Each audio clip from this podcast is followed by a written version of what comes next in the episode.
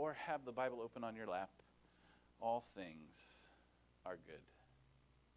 So let's hear the word of the Lord from Psalm 72. Okay. Good morning. If you'd like to read along with me. Give the king your justice, O God, and your righteousness to the royal son. May he judge your people with righteousness and your poor with justice. Let the mountains bear prosperity for the people, and the hills in righteousness. May he defend the cause of the poor of the people, give deliverance to the children of the needy, and crush the oppressor. May they fear you while the sun endures, and as long as the moon throughout all generations. May he be like rain that falls on the mown grass, like showers that water the earth. In his days may the righteous flourish, and peace abound till the moon be no more. May he have dominion from sea to sea, and from the river to the ends of the earth. May desert tribes bow down before him, and his enemies lick the dust. May the kings of Tarshish and of the coastlands render him tribute. May the kings of Sheba and Seba bring gifts. May all the kings fall down before him, and nations serve him. For he delivers the needy when he calls, and the poor and him who has no helper. He has pity on the weak and the needy, and saves the lives of the needy. From oppression and violence, he redeems their life, and precious is their blood in his sight. Long may he live. May the gold of Sheba be given to him. May prayer be made for him continually, and blessings invoked for him all day long. May there be abundance of grain in the land. On the tops of the mountains may it wave. May its fruits be like Lebanon, and may people blossom in the cities like the grass of the field. May his name endure forever, his fame continue as long as the sun. May people be blessed in him. All nations call him blessed. Blessed be the Lord, the God of Israel, who alone does wondrous things. Blessed be his glorious name forever. May the whole earth be filled with his glory. Amen and amen. The prayers of David, the son of Jesse, are ended. Lord, we do, of course, pray and ask that you would raise up for us leaders who serve your good purposes, your good and holy purposes, Lord, who honor you, Father God, and esteem what is good and right and true. Yet we acknowledge, Lord, that those prayers are satisfied alone in you. Thank you that you are the just and righteous King. Lord, we bless your name and thank you for in your wisdom, Lord, you both create that longing in our hearts through the circumstances of our lives and the situations in the world. And you satisfy that lonely uh, longing as only you can. Um, you do all things well. So um, thank you, Father, for being the King for whom we await. Thank you for having sent that King in Jesus. And thank you, Father, for answering all of our prayers as we await his return. We bless your holy name forever and ever. Amen. Amen and amen. Now, yesterday somehow I hurt my neck. So if I don't look at you over here, it's because you're harder to love. Um, just more painful. But over here, you're very easy to love. So I'll look this direction. So if you don't feel like I'm looking at you, may the Spirit convict you anyway. Okay. Um, Psalm 72 Jesus is the King that our souls long for. You're actually created to long for a king like the one that is described in Psalm 72, the Father Himself, even. It's like central to this reality of who you are as a human. And Jesus is the one provided to meet that longing, to fulfill that void, to satisfy our soul. And this week, Ewan and I had opportunity. We actually went to two Christmas conferences, or conferences, concerts um, this week. One better than the other, um, but both delightful. But the, the first one was just an amazing evening. We got to hear Becca sing. That girl can sing. And uh, it, it was just a, a wonderful concert, but it was like a whole event for us. So we went from piano practice right downtown, and we, Ewan and I had dinner, and then we were going to the concert venue, First Presbyterian Church. I told Roger that would be a great venue for us. He was worried that it was too much for Gustavo to clean.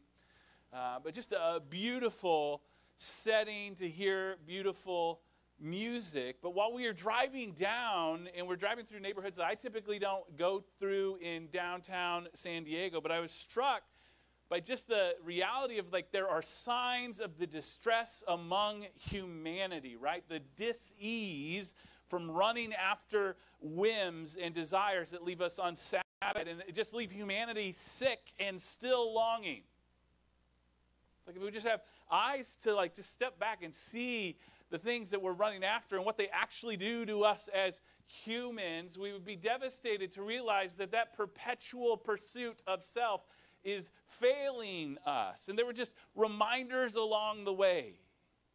So we're headed towards this concert. And I think they're mostly reminders for me as I was driving and paying attention to all these things around there and thinking, even in my own life, I find myself chasing after things of self that don't match the need that is deep within me.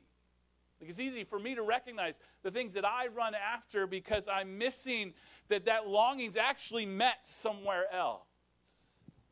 And then we're sitting under this beautiful setting and music and singing at this concert, and I was struck by what was being sung, right? And we sang it that Christ the Lord. Just these voices announcing that the Messiah has come, that Christ is truly Lord. And for many, I assume, making that phrase beautiful at that concert, they were doing so absent belief or even understanding what that truly means right? And I'm not casting judgment on them, but just realizing that in the dark of Advent, I can recognize my own neglect of this truth. Just realize the tension of our world pursuing the object of that phrase without even knowing it. Because even all those that were singing of a Lord who had come are actually longing for a Lord. Ruth Haley Barton, a, great author, spiritual director, says during Advent, we occupy our greatest longings. And that's what the season of waiting is supposed to do teach us, help us recognize those things that we actually long for. And I think they're just summed up with the re- realities of I want to belong, I want to have a people, I want to be welcomed in. I want to be valued. I want somebody to see me, to be care for, cared for. And we want to be led with compassion and purpose, right? We want a good boss for once. We want good government for once. Maybe it, right? I, I should just run for political office and I'd solve everyone's problems or make them worse. But I think we see through this psalm the answer to our greatest longings, to the reality of these desires to be known, to be valued. And I think Jesus is the king that our souls long for. So during our long advent from the Psalms, we've been building a case for a king, essentially, for the one to make all things right, the one that can lift our heads in hope and confidence. And Psalm 72 is a prayer of a father for his son and something more than his son. This is the last of the Psalms that we are told that are written by David, and they say son of Jesse, so we know this is the very real, historic David that wrote these, and is closing this book of the Psalter, this hymn book of God's people, and he prays a far better prayer for Solomon than I do for my kids, right? Because usually my prayer for my kids are like, oh, Lord, help them stop annoying me. Right? No, not really. Or help them get, or help them sleep good, right? How many times is that prayer answered? Come on, Jesus, right? I mean, but we, we pray in situation, and here, David is definitely praying for Solomon that his, at the, eh, this may be at like the announcement that he's going to be king or David's decision that he's going to pass on his throne to Solomon, but he prays in an amazing way that God would empower his son. But in this prayer, there is more than desi- desiring just for his son's reign to be empowered by God. David actually points forward to another king that will occupy his throne. And this is the king of glory that is to come. And this is what his reign will look like. This is what David is praying into, what the other Psalms have announced this king that was coming, and here's how he will lead us. And while it may not be as self evident as I think, the aches of our heart, the longings of our souls are actually met in this king, met in what he provides, what he brings, who he values and saves. So, following the, the text this morning, we just want to think through three kind of categories the promise of the king. And there you go, Julie Hanson. I've shared the Wi Fi password with you. Or no, there was a problem, so you don't get it. So we're going to think through the promise of the king. I got this on Do Not Disturb, and I'm still being disturbed. Thank you. We're going to recognize the arrival as the presence of the king and then cling to the hope of the persistence of the king as we await. Uh, the password, guys, is smell like Jesus, all lowercase. If you need it, there we've shared it with everyone. So, promise of the king, presence of the king, persistence of the king. We start with the promise of the king. This week I was reading an article from an executive coach. I, I do some church plant coaching, so I'm interested in the coaching world. And she wrote By nature, humans always look to a leader to help them learn what to do.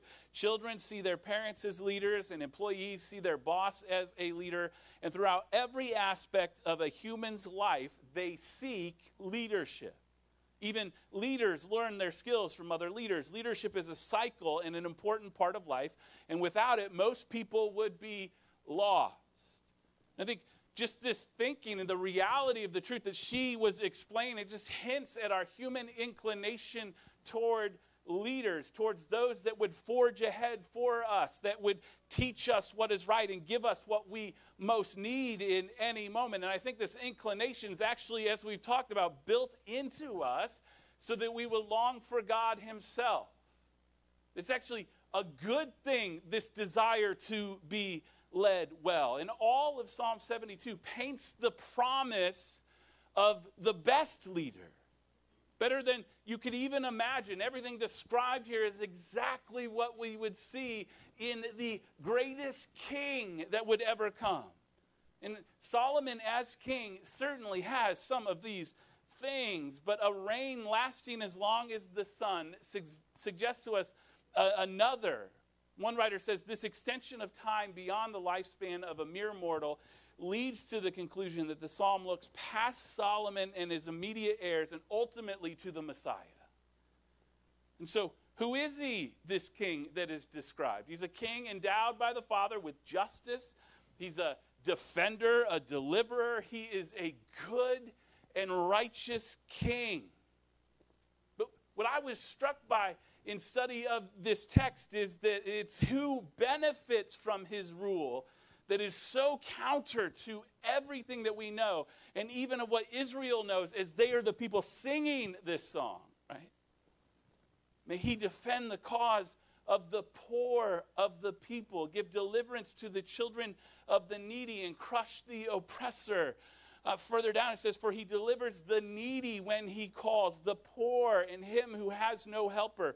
He has pity on the weak and the needy and saves the lives of the needy. From oppression and violence, he redeems their life, and precious is their blood in his sight. Is one of the so called royal psalms. It's unique. This one stands alone in emphasizing the king's role in defending and protecting the weakest of society. So, this is substantial because typically we really rally around kings that are kind of jerks to the weakest of our society, that put themselves and those that support them above all of the riffraff, right? And uh, just real talk this morning.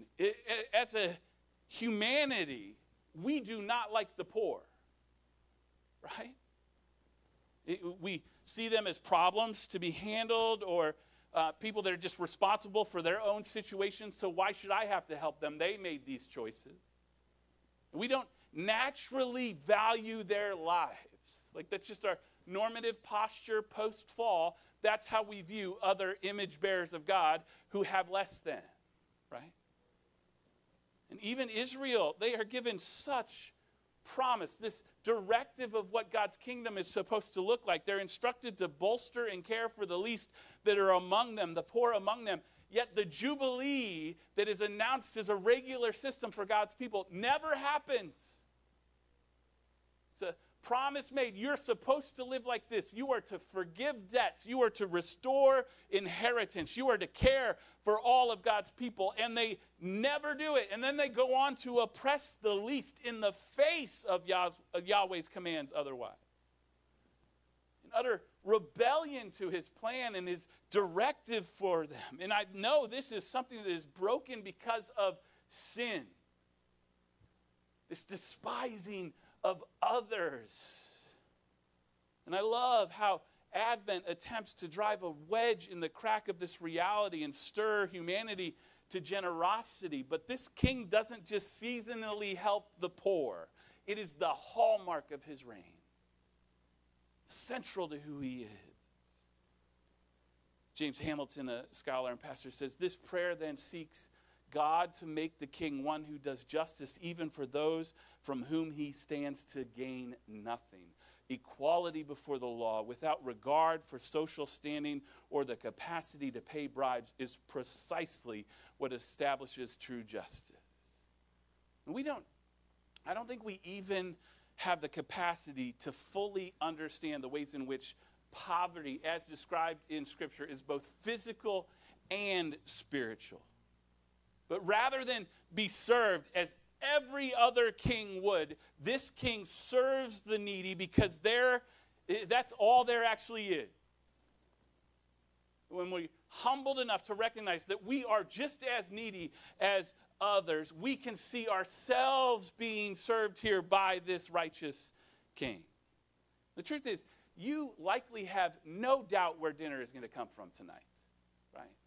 And if you do, like, that's what the community is for. Let us help each other in that. But we typically don't have to worry about those things of making ends meet or feeding our children versus ourselves. But the nearly universal struggle with anxiety in our cultural moment indicates that things are outside of our control, that we're in need, that we have help uh, to happen. We need someone to intervene on our behalf. It's a spiritual reality for us, as Paul writes to the Romans church, as it's written, time back to the Old Testament. None is righteous, no, not one. No one understands, no one seeks for God. All have turned aside, and together those that are turning aside have become worthless. No one does good, not even one. Later in the chapter, he'll say the, the verse we all know For all have sinned and fall short of the glory of God. All are in poverty, all are in need. And humbled by the reality of that, we just see our need for this king. Because I can't live up to the worldly definition of success that might make the worldly king happy in me. I need the one who sees me and values me for my poverty and need. the second half of verse 14, man, I told my family, it's been sitting with me all week. It's one of those verses that's like acid, it just kind of burns, right? Precious is their blood in his sight. And like, this is us, but this is also every other image bearer around us. Precious is their blood in his sight. Precious is their life. Just strike, like, I want to see that same value in people. I want their blood to be precious in my sight because I'm living under the reign of this king. The king saves and blesses his people. And what description we have here. There's abundance, there's flourishing. The king gives provision, abounding grain, fruitfulness. It's a kingdom of thriving people under his rule.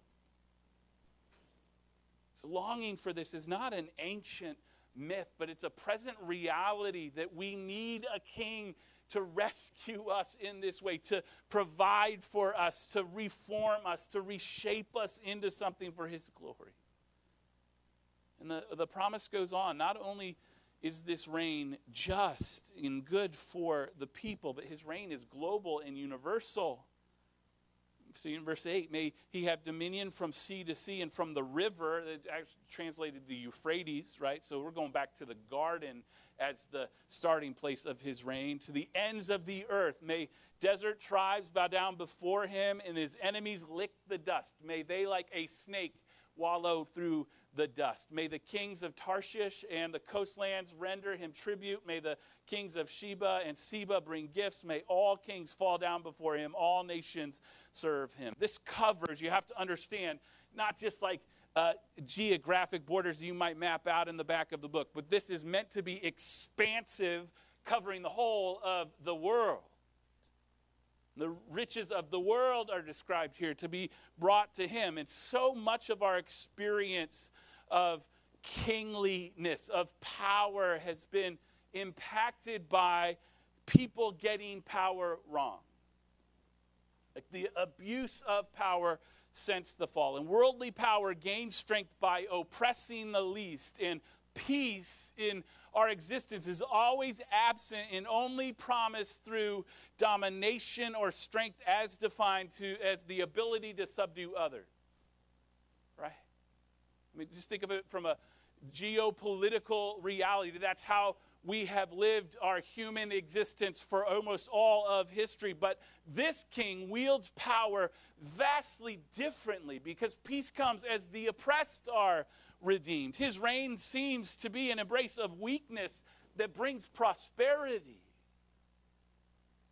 It's not a momentary peace of a ceasefire. This prayer is for peace to abound till the moon be no more. It's a peace that goes on forever. So his reign is global, it's universal, and it extends for all time, and his reign is eternal. May they fear you while the sun endures, as long as the moon throughout all generations. May his name endure forever, his fame continue as long as the sun. May people be blessed in him. All nations call him blessed. And this is more than just hyperbole for Solomon's reign, this is for the king that is above all kings. This matches the Abrahamic covenant of you will, uh, the whole world will be blessed by his seed. And it's what we need. It's who we're created for. It's the life that we're actually invited into, never looking for another king, but finding ourselves satisfied, valued, helped, prospering in the reign of this king in our life. And this king is good. And friends, he's not imaginary, he has come. This is the presence of the king. Uh, verse 8 is almost identical to the second part of Zechariah 9:10, which belongs to a passage that is explicitly messianic. And since the Psalms praise, praise here for the Davidic king, it predates the post-exilic prophet Zechariah. And thus the prophet employed the words of the psalm, taking it as a uh, pointing forward to an event that was yet to come, right? Zechariah writes, Rejoice, rejoice greatly, O daughter of Zion. Shout aloud, O daughter of Jerusalem. Behold, your king is coming to you. Righteous and having salvation is he, humbled and mounted on a donkey, on a colt, the foal of a donkey. I will cut off the chariot from Ephraim and the war horse from Jerusalem, and the battle bow shall be cut off, and he shall speak peace to the nations. His rule shall be from sea to sea and from the river to the ends of the earth. The same language there. As for you also, because of the blood of my covenant with you, I will set your prisoners free from the waterless pit. Uh, return to your stronghold, O prisoners of hope. Today I declare that I will restore to you double. If the prophet saw this psalm as promising the Messiah, then we certainly can as well. It is all about Jesus, the King who takes on our flesh, knows our need, and who gives himself to bring peace. In an earlier pre exilic prophet expanded even further on this promise of this king to come. And we know it is Isaiah 9, right?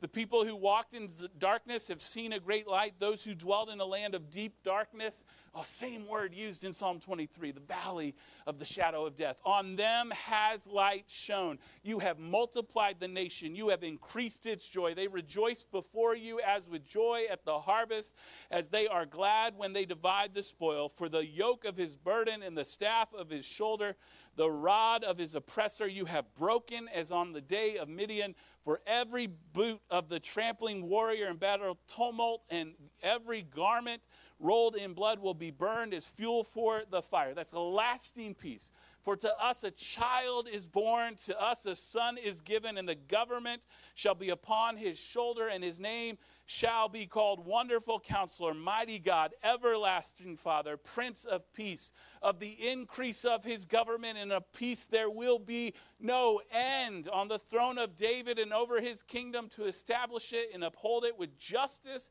and with righteousness from this time forth and forevermore. The zeal of Yahweh, the God of hosts, will do this the increase of his government and the peace of his kingdom, there will be no end on David's throne, ruling with justice and righteousness. All that David prays for, all that the prophets point to, is provided for us in Jesus. And the zeal of the Lord will do it, and he has done it. We go to a New Testament gospel writer to Luke's account of the birth, and in those days, a decree went out from Caesar Augustus to all the, the, all the world should be registered. This was the first registration when Quirinius was governor of Syria, and all went to be registered, each to his own town. And Joseph also went up from Galilee, from the town of Nazareth to Judea, to the city of David, which is called Bethlehem, because he was of the house and lineage of David, to be registered with Mary, his betrothed, who was with child. And while they were there, the time came for her to give birth. And she gave birth to her firstborn son and wrapped him in swaddling clothes and laid him in a manger because there was no place for them in the inn. And in the same region, there were shepherds out in the field keeping watch over their flock by night. And an angel of the Lord appeared to them, and the glory of the Lord shone around them, and they were filled with great fear. And the angel said to them, Fear not, for behold, I bring you good news of great joy that will be for all the people. For unto you is born this day in the city of David a Savior who is Christ the Lord. And this will be a sign for you. You will find a baby wrapped in swaddling clothes and lying in a manger. And suddenly there was with the angel a multitude of the heavenly host praising God and saying, Glory to God in the highest, and on earth peace among those whom with he's pleased. So when the night is dark, this is the light we need. The arrival of the king that is promised in Psalm 72 salvation, forgiveness of rejecting God as king, being freed from the oppression and violence of sin, given the gift of peace in his presence in us. One writer says this psalm imagines a land in which people flourish economically and the needy are protected. But by his word and example, Jesus announces a kingdom that brings relief, healing, and life to people physically as well as spiritually. So now when we sing that Christ is Lord, it's meaningful to us. He is meant to be the ruler of our hearts and lives, the anchor of our souls. And our psalm looks forward to this worldwide rule that embraces in full what the Messiah will accomplish. And the Old Testament anticipates this heir of David who will take the throne and bring the light of God to all the nations. And the New Testament is then careful to explain that Jesus, by virtue of his life, death, resurrection, and ascension, has begun to fulfill this task through the Christian mission that he invites all of us into bringing peace, the extension of his kingdom, and all of the, this just truth of his presence and arrival keeps us steady as we wait for the experience of his eternal reign. This is the persistence of the king. One of our creeds says it this way Jesus shall come again in glory to judge the living and the dead, and his kingdom shall have no end. So, Jesus is the Messiah promised to right that which is wrong, to draw all people to himself, to bring us back to the garden where we are meant to dwell with God forever. One scholar says that this does and should shape our experience now. Christians who sing along with Psalm 72 confess Jesus to be the hope for Messiah. They confess as well that the hints of divine honors are manifested fully in the incarnate one. Christians ought to seek to have their corporate life reflect the goodness and justice described here, and they ought as well to embrace their role as God's instruments for bringing his light ultimately to all the nations of the earth.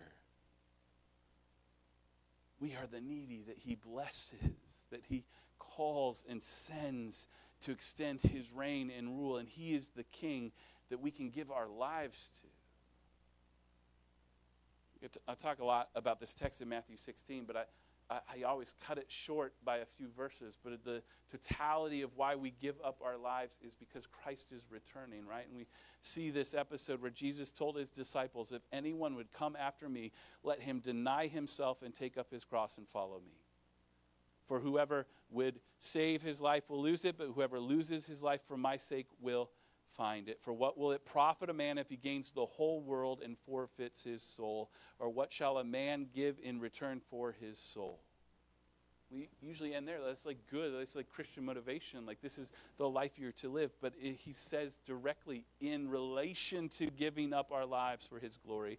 For the Son of Man is going to come with his angels in the glory of his Father, and then he will repay each person according to what he has done.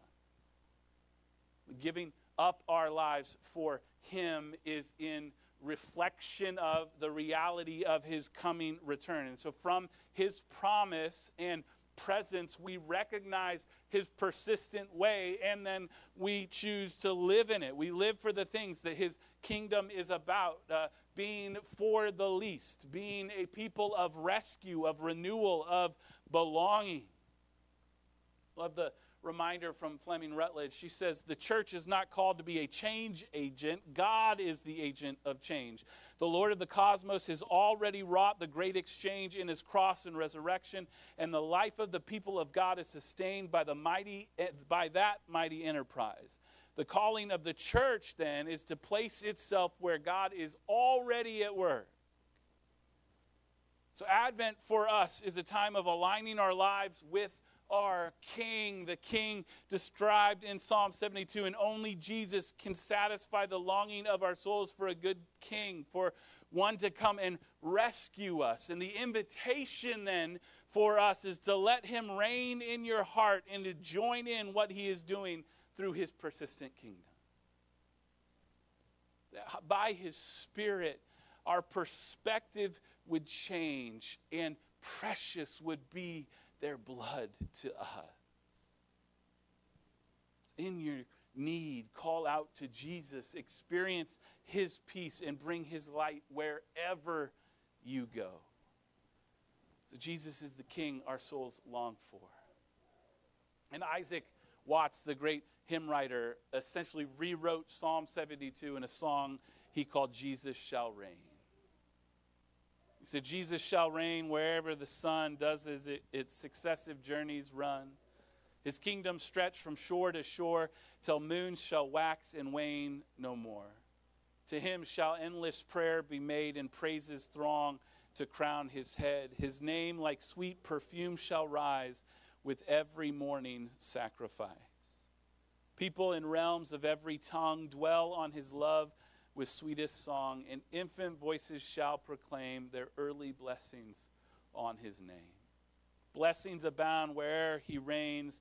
The prisoners leap to, though, to loose their chains.